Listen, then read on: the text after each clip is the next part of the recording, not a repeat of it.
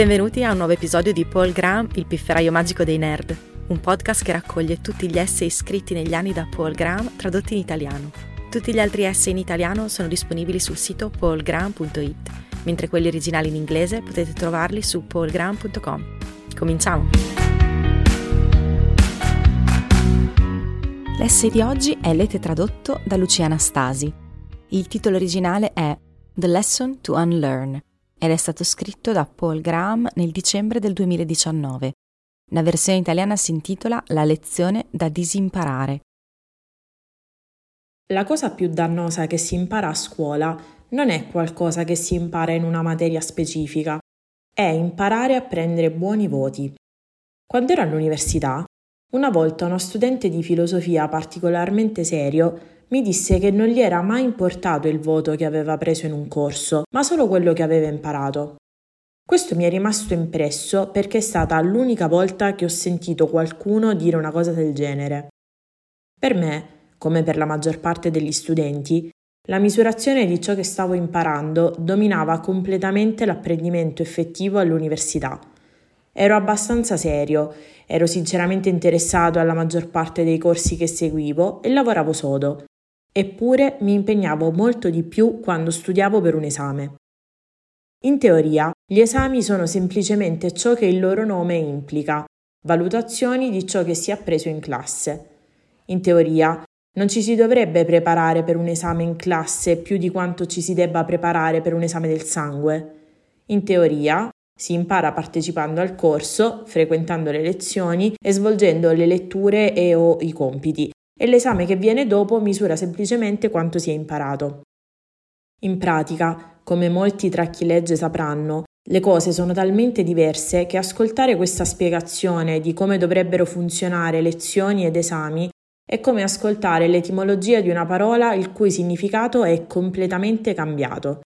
In pratica, l'espressione studiare per un esame era quasi superflua perché era quello il momento in cui si studiava davvero. La differenza tra studenti diligenti e studenti svogliati era che i primi studiavano duramente per gli esami e i secondi no. Nessuno faceva le notti in bianco a 2 settimane dall'inizio del semestre. Anche se ero uno studente diligente, quasi tutto il lavoro che facevo a scuola era finalizzato a ottenere un buon voto in qualcosa. A molti sembrerà strano che la frase precedente contenga un «anche se». Non è forse tautologico? Non è forse questo che è uno studente diligente, uno studente da 10 e lode? Ecco quanto profondamente la confusione tra apprendimento e voti ha permeato la nostra cultura. È così male se l'apprendimento è confuso con i voti? Sì, è un male. E solo decenni dopo l'università, quando dirigevo Y Combinator, mi sono reso conto di quanto male fosse. Naturalmente, quando ero studente, sapevo che studiare per un esame è tutt'altro che identico all'apprendimento vero e proprio. Come minimo, non si conservano le nozioni che ci si è ficcati in testa la sera prima di un esame. Ma il problema è ancora più grave. Il vero problema è che la maggior parte degli esami non si avvicina neanche lontanamente a misurare ciò che dovrebbe misurare. Se gli esami fossero davvero test di apprendimento, le cose non andrebbero così male. Ci sarebbe una convergenza tra ottenere buoni voti e imparare, solo un po' in ritardo. Il problema è che quasi tutti i test somministrati agli studenti sono estremamente facili da hackerare. La maggior parte delle persone che hanno ottenuto buoni voti lo sa, e lo sa così bene che ha smesso di metterlo in dubbio. Ve ne accorgerete quando capirete quanto sembri ingenuo comportarsi diversamente. Supponiamo che stiate seguendo un corso di storia medievale e che l'esame finale sia alle porte. L'esame finale dovrebbe essere una prova della vostra conoscenza della storia medievale, giusto? Quindi, se avete un paio di giorni di tempo prima dell'esame, sicuramente il modo migliore per impiegare il tempo, se volete fare bene all'esame, è leggere i migliori libri che potete trovare sulla storia medievale. Così ne saprete molto e farete bene all'esame. No, no, no, si dicono gli studenti esperti. Se vi limitaste a leggere buoni libri di storia medievale, la maggior parte delle cose che avrete imparato non sarebbero all'esame. Non sono i buoni libri che dovete leggere, ma gli appunti delle lezioni e le letture assegnate in questo corso. E anche la maggior parte di queste letture può essere ignorata, perché ci si deve preoccupare solo del tipo di cose che potrebbero comparire nelle domande dell'esame. State cercando pezzi di informazione definiti con estrema precisione. Se una delle letture assegnate contiene un'interessante digressione su qualche punto sottile, potete tranquillamente ignorarla, perché non è il tipo di cosa che potrebbe essere trasformata in una domanda d'esame. Ma se il professore vi dice che ci sono 3 cause alla base dello scisma del 1378 o 3 conseguenze principali della peste nera, fareste meglio a conoscerle. E se fossero effettivamente le cause o le conseguenze, non è importante, ai fini di questo corso lo sono. In università si trovano spesso in giro copie di vecchi esami, che restringono ulteriormente ciò che si deve imparare. Oltre a imparare che tipo di domande fa il professore, spesso si ricevono le domande d'esame vere e proprie. Molti professori le riutilizzano. Dopo aver ottenuto un corso per 10 anni, sarebbe difficile non farlo, almeno inavvertitamente. In alcuni corsi il vostro insegnante avrà avuto una sorta di astio politico e in questo caso dovrete farlo anche voi. La necessità di questo varia. Nei corsi di matematica, scienze applicate o ingegneria è difficilmente necessario, ma all'altro estremo dello spettro ci sono corsi in cui non si potrebbe ottenere un buon voto senza. Ottenere un buon voto in un corso su X è così diverso dall'imparare molto su X che bisogna scegliere l'una o l'altra cosa. E non si possono biasimare gli studenti se scelgono i voti. Tutti li giudicano in base ai loro voti, i programmi di laurea, i datori di lavoro, le borse di studio, persino i loro stessi genitori. Mi piaceva imparare e mi sono piaciuti molto alcuni dei progetti e dei programmi su cui ho lavorato all'università. Ma mi è mai capitato, dopo aver consegnato un compito in classe, di sedermi e scriverne un altro solo per divertimento? Certo che no. Avevo delle cose da fare in altre classi. Se si trattava di scegliere tra l'apprendimento e i voti, sceglievo i voti. Non ero venuto all'università per prendere brutti voti. Chiunque si preoccupi di ottenere buoni voti deve giocare a questo gioco o sarà superato da chi lo fa. E nelle università d'élite questo significa quasi tutti, perché chi non si preoccupa di ottenere buoni voti probabilmente non sarebbe lì. Il risultato è che gli studenti competono per massimizzare la differenza tra imparare e ottenere buoni voti. Perché i test sono così dannosi? E più precisamente, perché sono così hackerabili?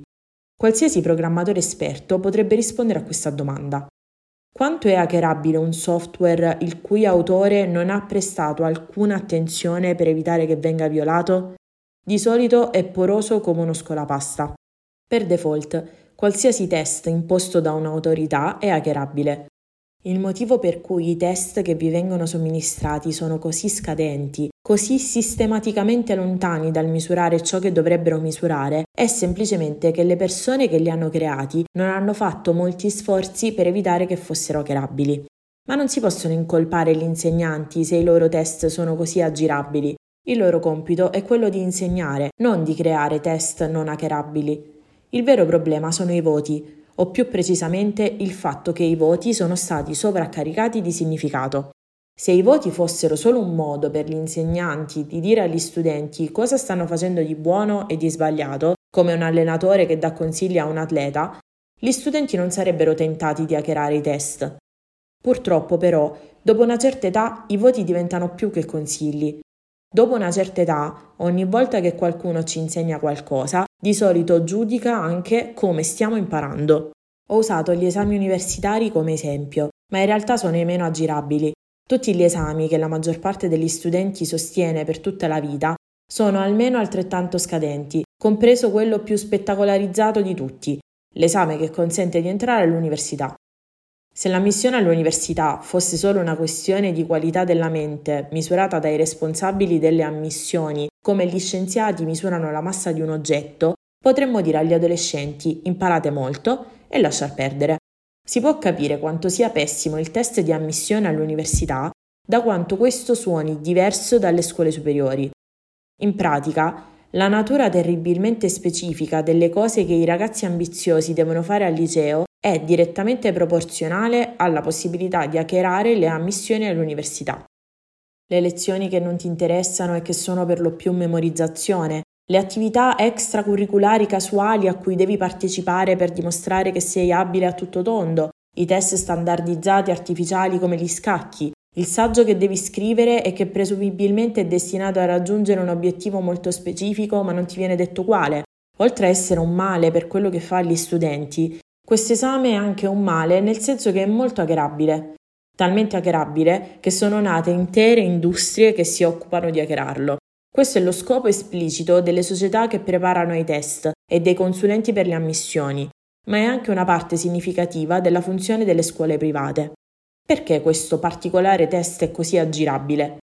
Credo per via di ciò che misura.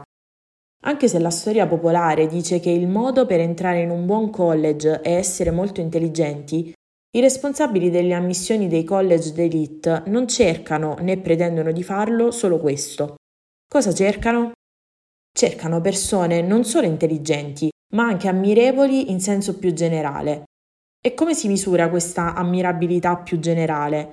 I responsabili delle ammissioni la percepiscono. In altre parole, accettano chi gli piace. Quindi l'ammissione all'università è un test per verificare se si soddisfano i gusti di un gruppo di persone. È ovvio che un test del genere può essere hackerato e poiché è molto hackerabile e la posta in gioco è, si pensa, molto alta, viene hackerato come nient'altro. Ecco perché distorce la nostra vita così a lungo. Non c'è da stupirsi che gli studenti delle scuole superiori si sentano spesso alienati. La forma della loro vita è completamente artificiale, ma la perdita di tempo non è la cosa peggiore che il sistema educativo fa. La cosa peggiore che fa è prepararvi a credere che il modo per vincere sia quello di superare, aggirandoli, dei test scadenti. Questo è un problema molto più subdolo che non ho riconosciuto finché non l'ho visto accadere ad altre persone. Quando ho iniziato a fare da consulente ai founder di startup di Y Combinator, soprattutto a quelli giovani, sono rimasto perplesso dal modo in cui sembravano sempre complicare eccessivamente le cose. Come si fa, chiedevano, a raccogliere fondi? Qual è il trucco per far sì che i venture capitalist vogliano investire in voi? Il modo migliore per far sì che i VC vogliano investire in voi, spiegavo, è quello di essere effettivamente un buon investimento. Anche se riusciste a convincere i VC a investire in una startup scarsa, ingannereste anche voi stessi. State investendo tempo nella stessa azienda in cui chiedete loro di investire denaro. Se non è un buon investimento, perché lo fate? O dicevano, e poi, dopo una pausa per digerire questa rivelazione, chiedevano: cosa rende una startup un buon investimento? Allora io spiegavo che ciò che rende una startup promettente, non solo agli occhi degli investitori, ma di fatto, è la crescita, idealmente in termini di fatturato, ma anche di utilizzo. Quello che bisogna fare è ottenere molti utenti. Come ottenere molti utenti? Avevano idee di ogni tipo a riguardo. Avevano bisogno di un lancio in grande stile che avrebbe dato loro visibilità. Avevano bisogno di persone influenti che parlassero di loro. Sapevano anche che dovevano lanciarlo di martedì perché è il giorno in cui si ottiene maggiore attenzione. No, spiegavo, non è così che si ottengono molti utenti. Il modo in cui si ottengono molti utenti è quello di rendere il prodotto davvero fantastico. In questo modo le persone non solo lo useranno, ma lo consiglieranno ai loro amici, per cui la crescita sarà esponenziale una volta avviata. A questo punto dicevo ai founder una cosa che si potrebbe pensare sia del tutto ovvia, che devono creare una buona azienda realizzando un buon prodotto. Eppure la loro reazione era simile a quella che molti fisici devono aver avuto quando hanno sentito parlare per la prima volta della teoria della relatività. Un misto di stupore per la sua apparente genialità, unito al sospetto che qualcosa di così strano non potesse essere giusto. Ok, dicevano, doverosamente, e potrebbe presentarci questo o quella persona influente? E ricordate, vogliamo lanciare di martedì. A volte i founder impiegavano anni per afferrare queste semplici lezioni. E non perché fossero pigri o stupidi. Sembravano semplicemente ciechi di fronte a ciò che avevano davanti. Perché, mi chiedevo, rendono sempre le cose così complicate? E poi un giorno ho capito che non era una domanda retorica.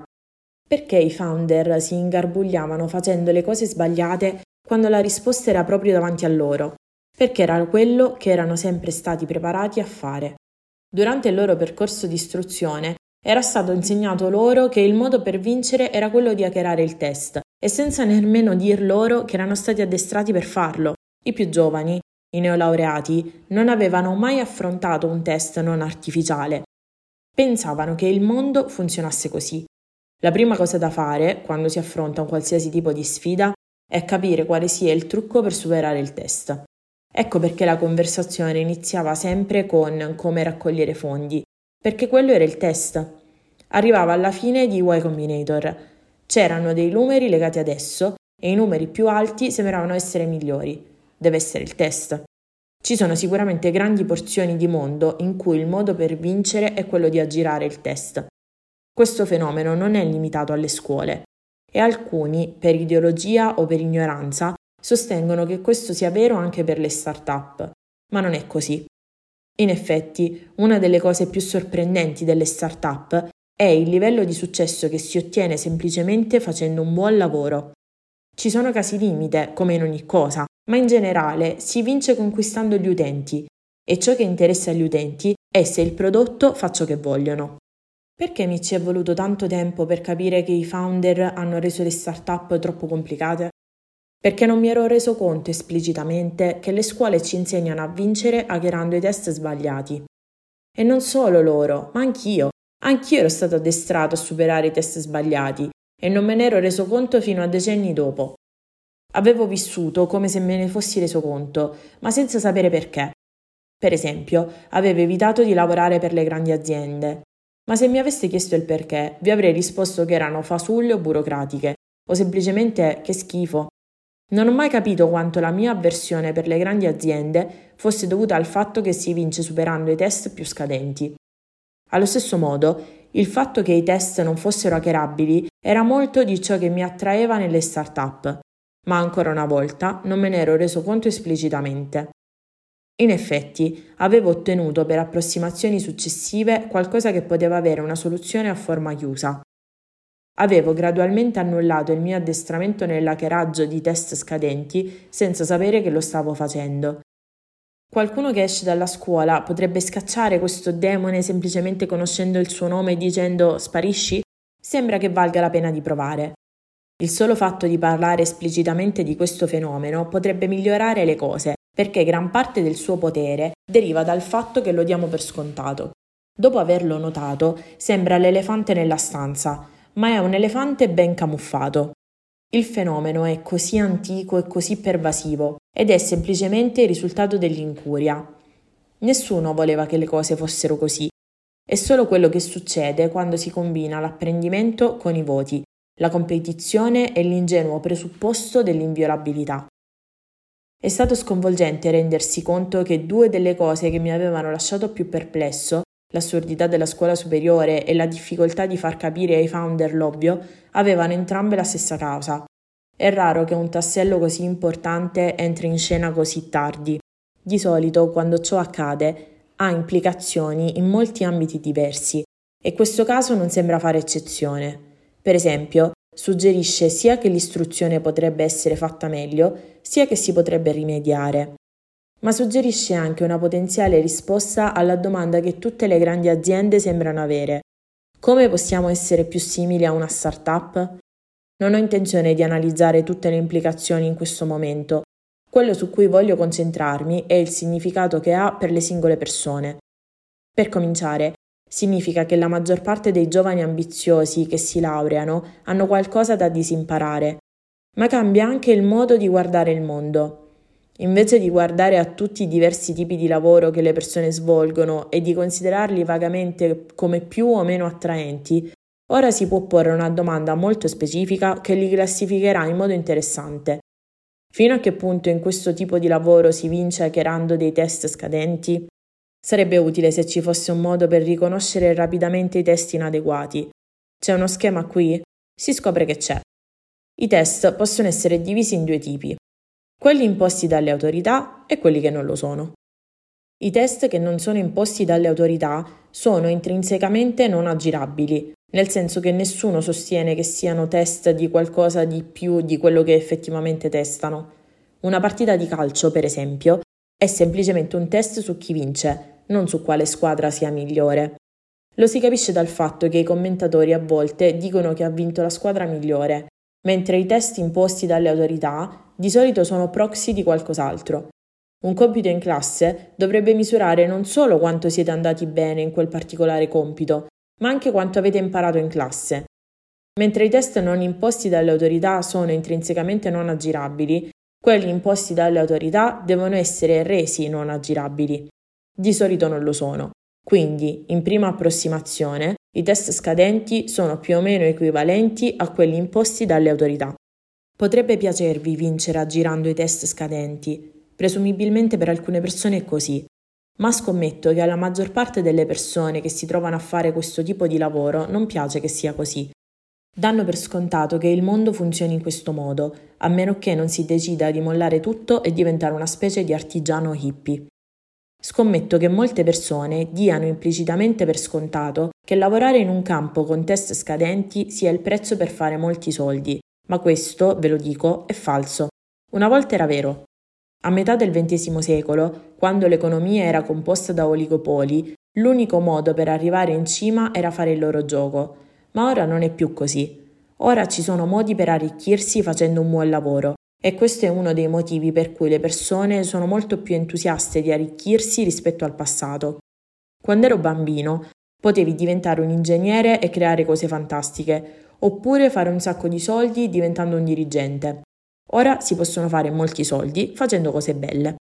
Hackerare test scadenti sta diventando meno importante, poiché il legame tra lavoro e autorità si sta erodendo.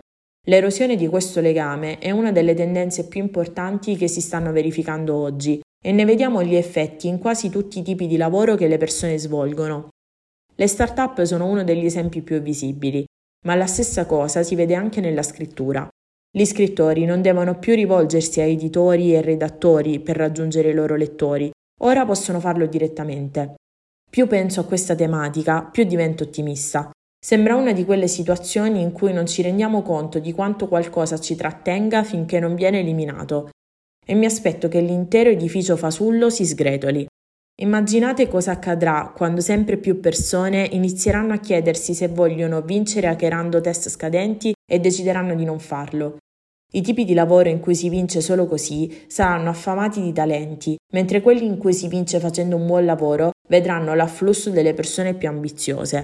E man mano che aggirare i test scadenti perderà importanza, i percorsi formativi si evolveranno per smettere di addestrarci a farlo. Immaginate come potrebbe essere il mondo se ciò accadesse. Questa non è solo una lezione da disimparare per le persone, ma anche per la società, e saremo stupiti dall'energia che si libererà quando lo faremo. Grazie per aver ascoltato questa puntata di Paul Graham, il pifferaio magico dei nerd. Trovate tutti gli articoli di Paul Graham tradotti in italiano su paulgraham.it e gli originali in inglese su paulgraham.com.